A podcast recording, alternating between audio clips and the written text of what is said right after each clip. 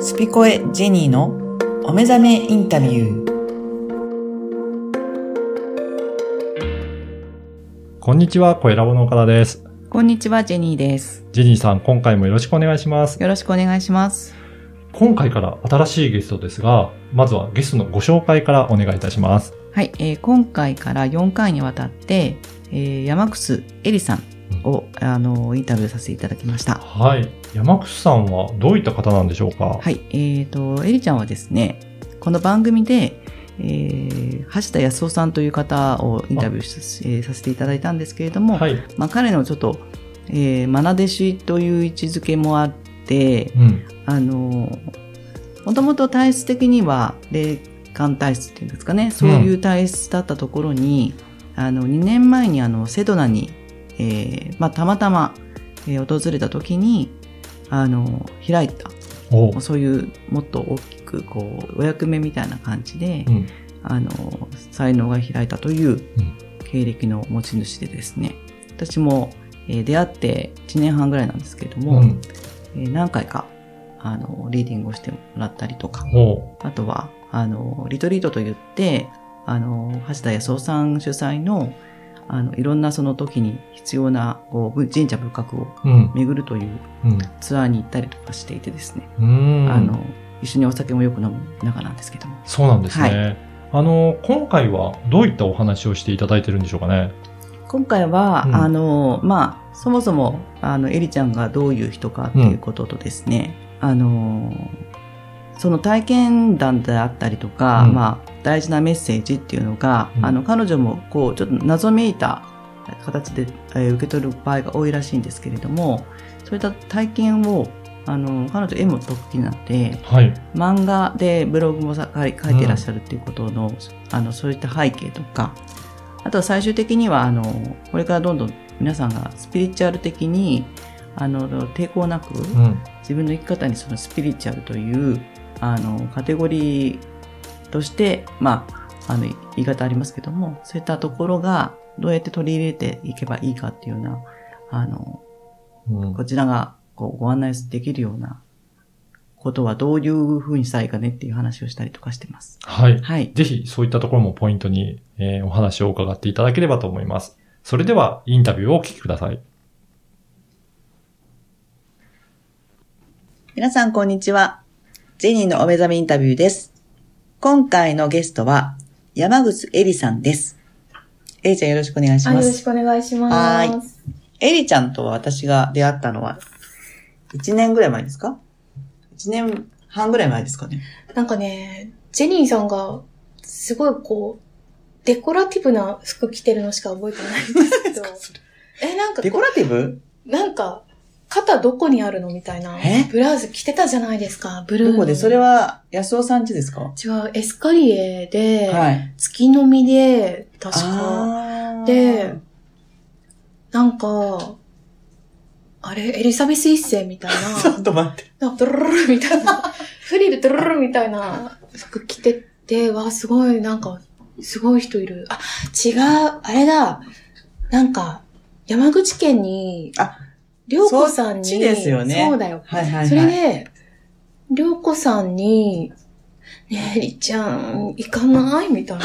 山口県、行かないみたいになって、うんちょっと待ってね。じゃあ整似理てしなまい。すね。全然似てない。はい。うん整理しますと、はエリちゃんとの出会いはその山口県なんだけどそもう、そうそう。そうなそのもそも、エリちゃんは、あの、実はですね、うん。なん、なん、肩書きは何だったんだろうね。わかんない。あの、これからお話しいただくんですけど、その、アメリカのね、瀬戸ナに行って、そう。いろいろちょっと広い、開いた、そう開いたという人が、えっとね、2018年に、えっと、セドナに一人旅をしたんですようんね。うんで、その時に、なんかね、あのーあんまり下調べせずに行ったんですよ。なんででもさ、途中で、ちょっといきなりですけうんどう、ん瀬戸、瀬戸なんでう開いちゃったわけですよね。ん、うん、そうそう。で、じゃあその、じゃあ先にその話を聞きましょうか。はいはい。あの、セドナに、なんでセドセドナに行こうと思ったわけそもそもえっ。とね、そもそもね、セドナってアリゾナ州なんですよ。うん。で、アリゾナ州で、私の好きなバンドが、うん。オリジナルメンバーうで、ん。ライブするみたいになって。それはアメリカ人ってことそうそう、アメリカのバンドです。それで、は絶対行くと思ったんですよ。うん。その前に、えっ、と、娘が留学してまして、うん。西海岸の方に。うん。で、スケジュール見たら、あ、行けんじゃん、みたいな。うん。ライブ行けんじゃん。わし行けんじゃん、みたいになって、ずーっとその留学先に二人で一緒にいるのもつまんないから、うん。そのライブの一週間くらい前に一人旅したいなと思ったんですね。で、アリゾナ州って他になんか観光地あんのかなと思ってうん。調べたら、セドナっていうのがあって、あ、なんか聞いたことあるけどよく知らないけど、まあ、行ってみようかみたいな。で、なんかね、その時私全然そういう、うーん、まあちっちゃい頃そういうのあったりしましたけど、うん。そういうのって何えー、なんか、見えるとか、と聞こかえ、るとか。とか、うーん。まあ、二十歳、うん、そうですね。たまにあるみたいな。うんうん。大人になってからもたまにあるみたいな。でも、それって、なんか父親の方の親族みんなそうだから、うん別に私、そこから言うと、ま標準というあか、。標準以下ぐらいうな、ん。感じだったから、別になん、なんとも思ってなかったんですよね。それで、なんだっけ。それでそ、まあ、セロダに。そうそう、全然なんか、なんかセドナに行った人の日本人のブログ見ると、みんななんかちょっとかぶれちゃってて、うん。波動がみたいな。うん。何それみたいな。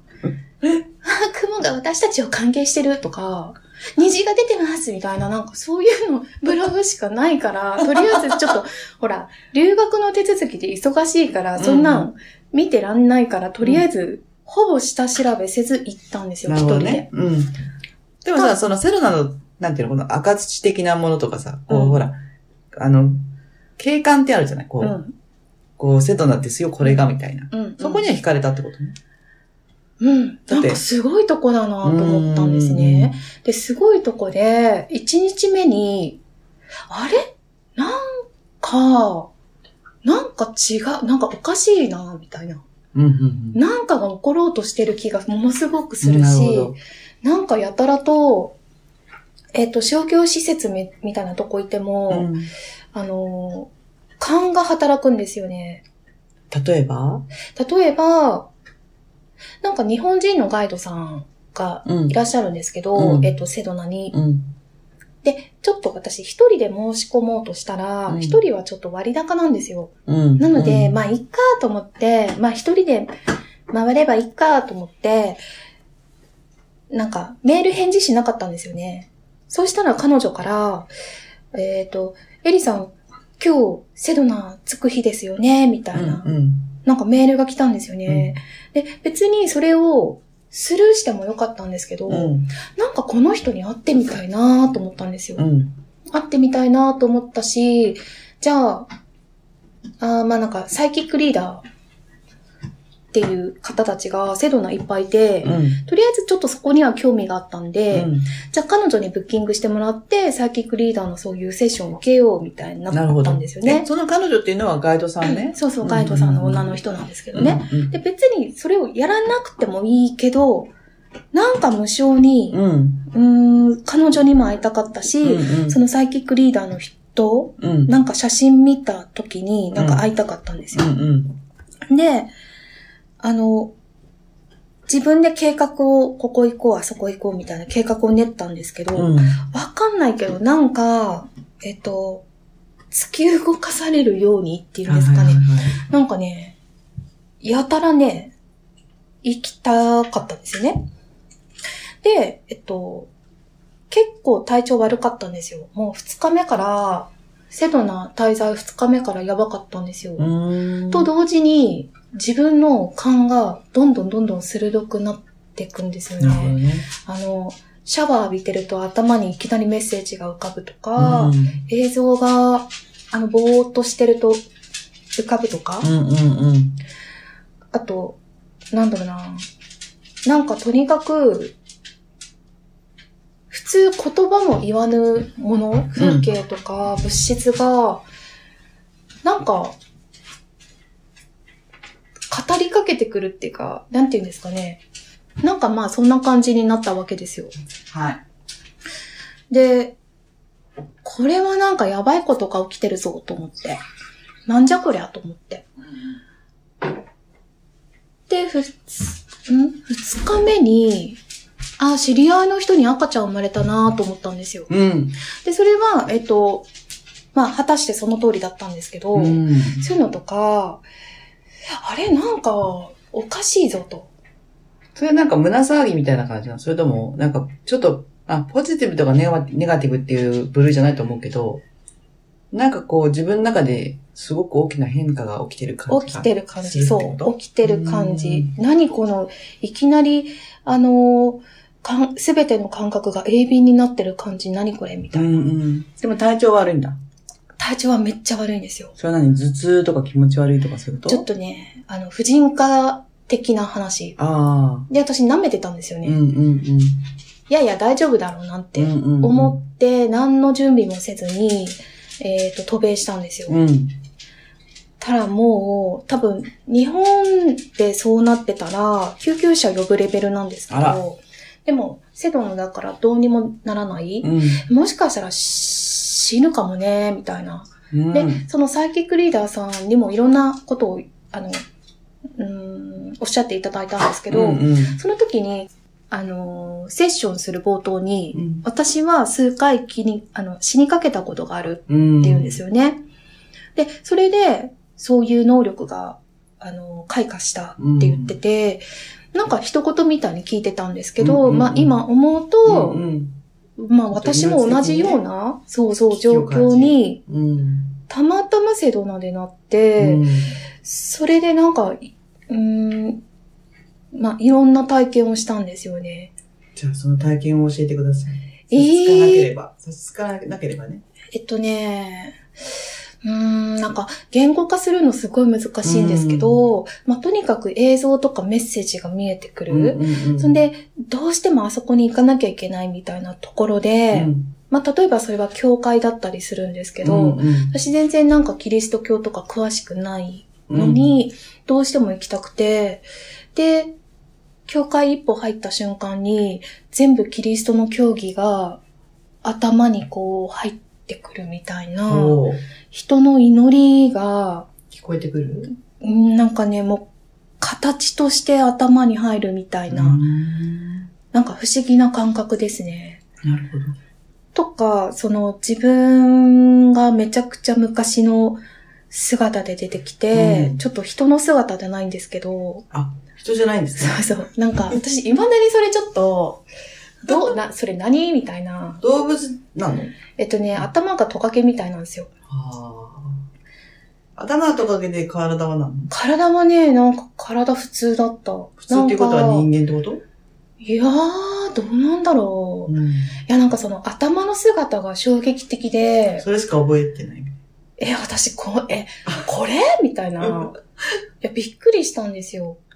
で、いくらなんでも、って思いつつも、もうすでに私は知ってるんですよね。あ、それをね。そう、なんか不思議な感覚です。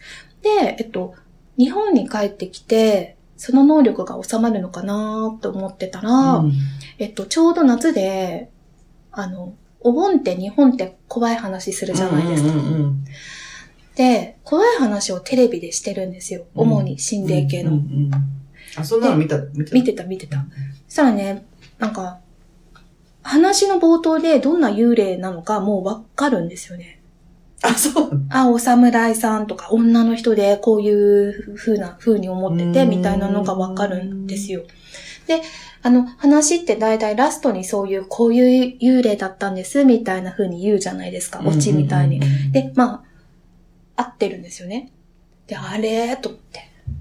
で、そこからなんか、友達の後ろになんか見えたりとかしだし、うーん、んなんか、物資、うん、ものとしてなんか見えるうん、で、なんか情報がもう頭に入ってくるみたいな感じ、うんうんうんうん、だったんですね。でもなんか、あれ頭おかしくなっちゃったのかなみたいな。うん、うん、なんか誰に話しても理解されないし、うん。うん。うーんなんかちょっと、本物の人に教えてもらいたいななるほどーっねて思ってて、うんで、えっ、と、なんだっけ、江ノ島に行ったんですよね。うんうん。あそうね。江ノ島が結構キーポイントだよね。そうそう。なんか行ったんですよ。うん。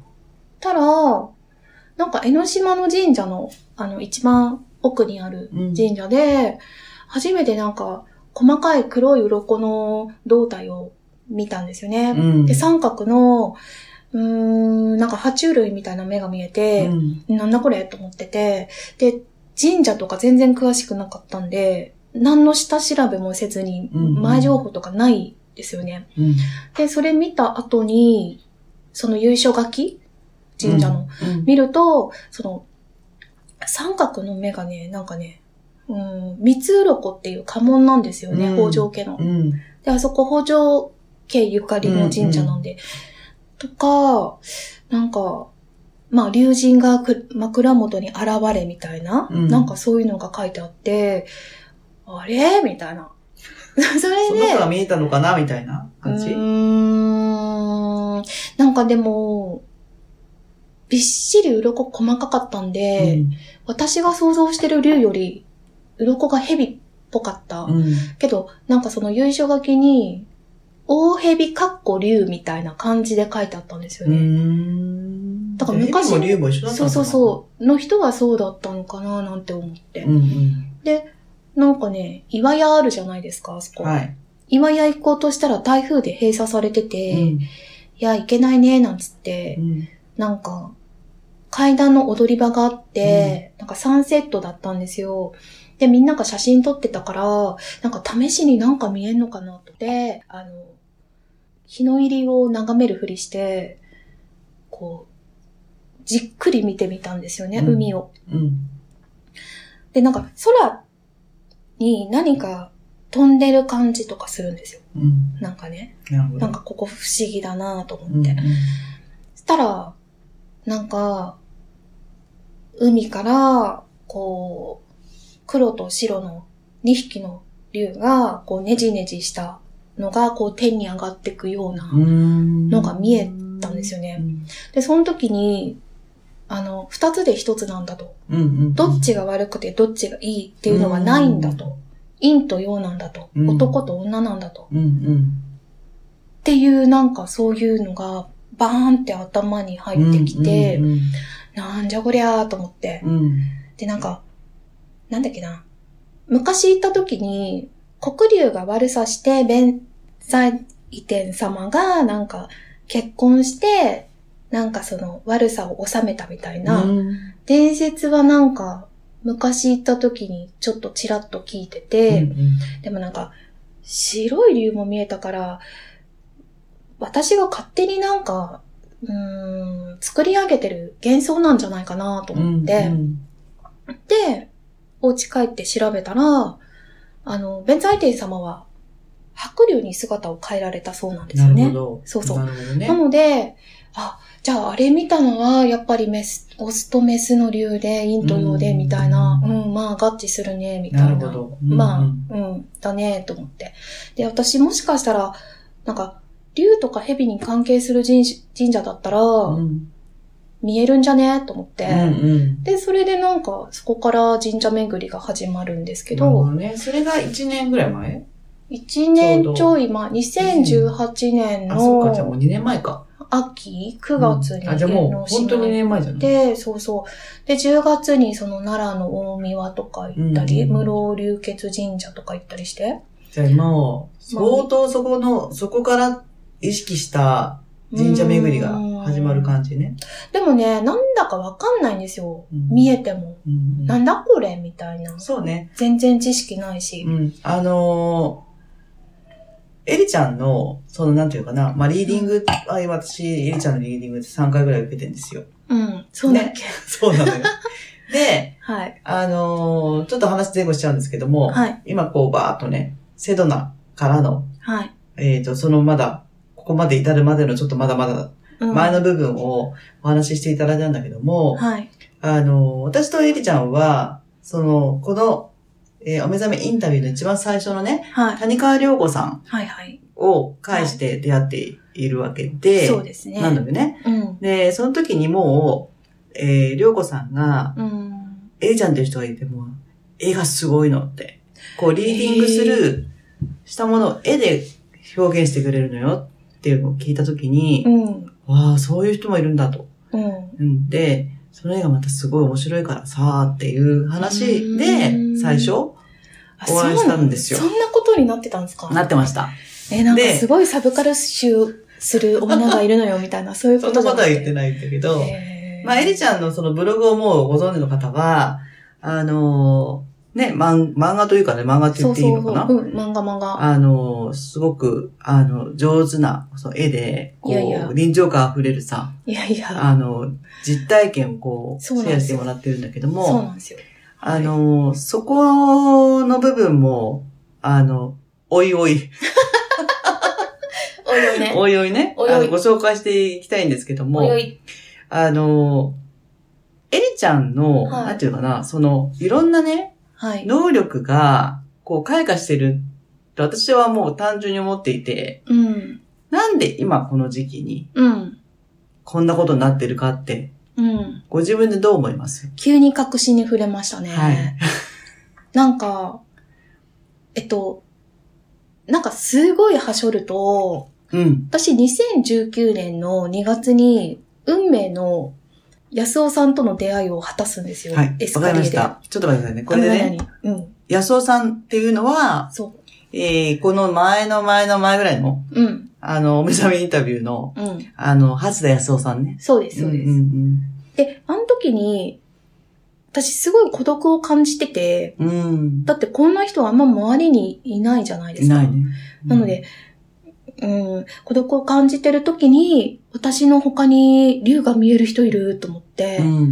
もう勝手に、あ私も、なんかに、に私の仲間認定 して、で、なんか月飲みっていうのをやってたんですけど、当月時。並みってなんだっけあ安尾そさのんが満月とか、そ新う月に合わせて、なんか飲み会するよ、みたいな。それがエスカリエであそうそうそっうそうて、そうそうそうそう。まあ、こう、安尾さん中心、まあ、安尾さんが主催してるからね、そう。安尾さんのなんかいろんなエピソードだったり、うん。その時に必要なメッセージだったり、うっん。ていうのをね、そう。みんなでなんかこうやる、あの、楽しみながら、お酒飲みながらとか、なんかやるね、っていうイベントですよね。なんかね、何時何分までに行かないといけないと思ったのよ、みたいなこと言うわけですよ。うんうんうんで、え、なんで何時何分なんですかって聞くと、うん、わかんないって言うん ですよ。とか、なんか、命取られるって思ったのよ、とか言って、うんえ、なんでそう思ったんですかって聞くと、うん、わかんないって言うんですよ。でも、あ、この人、本当のこと言ってるとう思んって。うんうん、そのわかんない、そう。別にわかんないからなんなのっていう感じもある。あの。ね、嘘ついてたら、そこ絶対つじつま合わせようとするから、うんうんあ、それはねって絶対言うから、うんうん、でも、この人わかんないって言い続けてうて、んうん、あ、わかんないけど、そういう本こと当よねだっ。ってて、そう。すごくなんか、信じられたんですよね。うんうんで、ま、とにかく彼との出会いで、私のその、いわゆる開花っていうのが、うん。はい。まあ、加速したわけですうんよ。うんうんで、あんた本当にやる気あんのみたいな言われて、うん。はいって言ったら、じゃあうちに来て勉強会するから、あの、あの、来なさいみたいになったんですよ。そもそもだ、安尾さんとの出会いはあれだよね。ちょっとあの、ご友人がいて、そうそう。で、こう、引き、お引き、お引きそう合そうわそせうがあったのよね。知り合いの知り合いみたいな。うんうんだからそこをすごい感謝してうん。ますね。うんうんうん。で、まあ、加速度的にすごくなって、で、その度になんで私こんな、せかされてんだろうって思ったんですよ。なるほど。何になんなんかかなんとなくわかんない目覚めろみたいあーな、その早く絵画全部しろみたいな、なんでこんな、もう1ヶ月ごとにいろんなことが起きて、例えば幽霊に憑依される、うん。まあえ、お用祈意り、されてどういうことえ、あの、なんかね、戦没者の幽霊本当にうんななったよね。 そうか。じゃあちょっとね、長くなりそうなんで、うんうん。それは2回目ということで、あの、よろしいでしょうかこんなんでいいのうん。ということで、じゃわかりましたあ2回目にそれはお話をいただくと思いますので、はい。えっ、お願いしまと、す第1回目はね、はい。エリちゃんが、あの、どうしてこういう人になったかどういうふうの序章、は序章をね、うん。ということで、はい。はい。はい。いかがだったでしょうかインタビューされてどうでしたかね結そうで構す盛り上がりましたよね。そうです ね。ちょっと、あの、安尾さんの時と一緒で、ちょっとワイン飲みながらだったんですけれども、えっ、と、まあ、彼女の場合はいろいろこう、思い出しながらと言っても、うんあの、本当にたくさん、あの、体験があるので、うん。ちょっと軌道修正しながらっていう形になりましたけれども、あの、やっぱりこう、大きなお役目があるなっていうううんん。話がちょっともう今まであの自分の中私の中あの体験でもあんま聞いたことのない、うん。あのメッセージの受け取り方だったり、うん。それがやはりあの私のそのリーディングを初めて受けた時に、はい。あの実はエジプトに行ったきっかけが彼女でおーエジプトにあるそのアンクっていう、うんあのモチーフがあるんですけど、うんそれも彼女は何のあの知識もなく、うん絵を描いてこんなの見えるっていうへえ。ようなうん。あのことでもう私もじゃあ行かざるを得なかったっていうそんなあの方なんでですねそのメッセージ性があの強いものをすごく受け取ってるなっていうことが、あの今後のその3回でもよくわかると思うんですけれども、本当に仙道台行って、はいその開いてからっていうのが、本当にそういったところも見えるようになったりとかして、そうですね、うん大きく変わるもんなんですね。うんあとメッセージをあうのん受けたりとかして、受けたりとかはい、はい。えっ、と、また次回以降もお話伺いたいと思いますので、お楽しみにしてください。今回はどうもありがとうございましたあり。がとうございました。